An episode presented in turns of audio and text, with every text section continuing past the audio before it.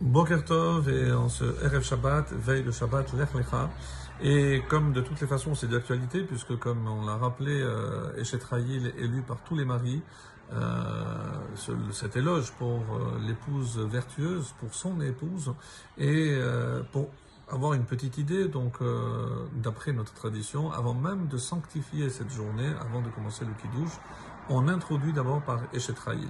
Alors, euh, indépendamment de l'explication euh, profonde selon le Gaon de Vidnaout qui nous parle de la Torah ou de la sagesse, hein, si on prend au sens propre Eshetraïl, donc c'est si on peut s'asseoir, euh, profiter de l'ambiance du Shabbat, c'est grâce en grande grande partie, si c'est pas la majorité, à son épouse.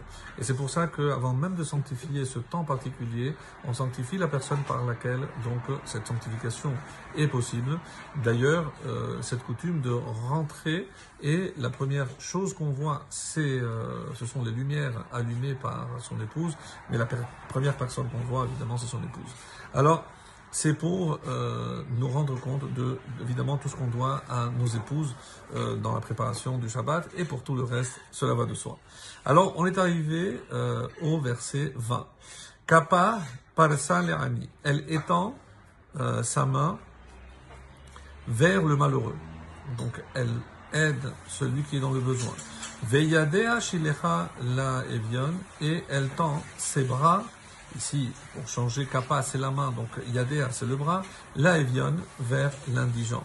Donc, on voit bien que non seulement elle s'occupe de sa maisonnée, donc elle s'occupe de tous les besoins de tous les membres de sa famille, mais elle ne néglige pas ceux qui sont dans le besoin et elle n'hésite pas à tendre la main lorsque le besoin avec la main ça suffit et le bras c'est évidemment c'est une aide beaucoup plus physique que euh, ce que je peux donner comme nourriture ou comme argent.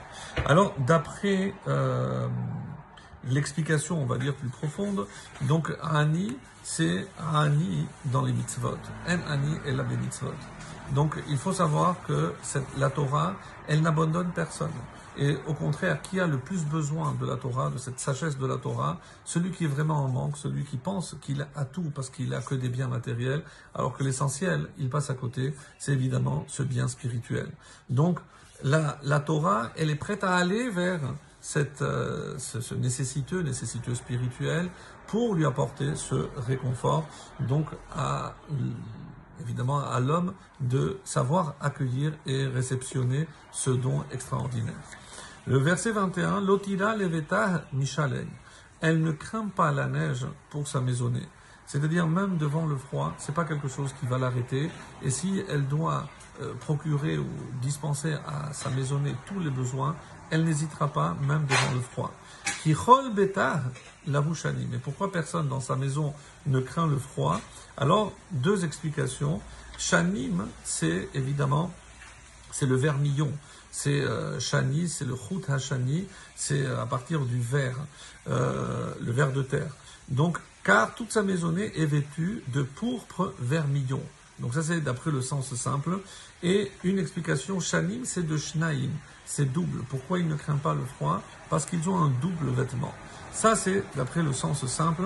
Donc elle veille à ce que à l'intérieur ce soit douillé, ça soit euh, confortable et surtout bien chauffé pour qu'il ne passe pas froid. D'après le Gaon de Vilna, l'otira, elle ne craint pas. De quoi il s'agit Midina shel Gehinnam. Donc, euh, Dina shel Gehinnam qui est la chaleur par excellence. Et pourquoi Parce que elle, elle a apporté, et c'est ce que le Gaon de Vilna nous dit, comme les- c'est rapporté dans le Midrash Tanchuma, שגם נצרפים הנשמות בדין חזק, כמו שנאמר, בת אשלג בצלמון. ככל ביתה לבושנים, הוא לא תעשה. Qu'est-ce que c'est ici euh, que toute ta maison est, euh, habillée? C'est l'otaase, c'est-à-dire tout le monde euh, observe les commandements négatifs. Et quel, est le lien, comme il va expliquer Kashanim kemoshe amru Chassah l'otaase. Et pourquoi? Parce qu'il y a 365 commandements négatifs. Et ici, Kashanim, comme les années, d'après l'explication. Et qu'est-ce qui est comme les années 365 C'est les interdictions de la Torah. Donc, elle veille à ce que personne ne transgresse aucune interdiction de la Torah. Et c'est comme ça qu'on va comprendre aussi la suite, le dernier verset pour aujourd'hui, le 22, Marbadim Astala. Elle s'est fait des couvertures. donc pour protéger du froid. Shesh ve argaman bouchard du lin et du pourpre et son vêtement. Alors ici, comme euh, l'explique le Chachamim, donc Shesh, c'est une allusion à Shisha Sidre Mishnah, c'est-à-dire la loi orale. Donc ici, la Torah nous apporte la Torah orale, la loi orale, les commandements de la loi orale. Et c'est comme ça qu'il explique euh, Kashanim, qui la Shanim, Shanim c'est une allusion aussi aux fautes. Pourquoi? Parce que même si vos fautes sont comme le rouge pourpre, donc Hachem rendra Kashaleg comme le blanc. Et c'est une allusion à ce fameux verset donc, où il y a le rouge comme la faute et le blanc qui est la pureté. Donc la Torah apporte la, euh, la réparation au mal par le blanc.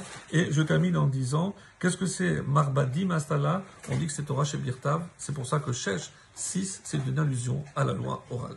Shabbat Shalom et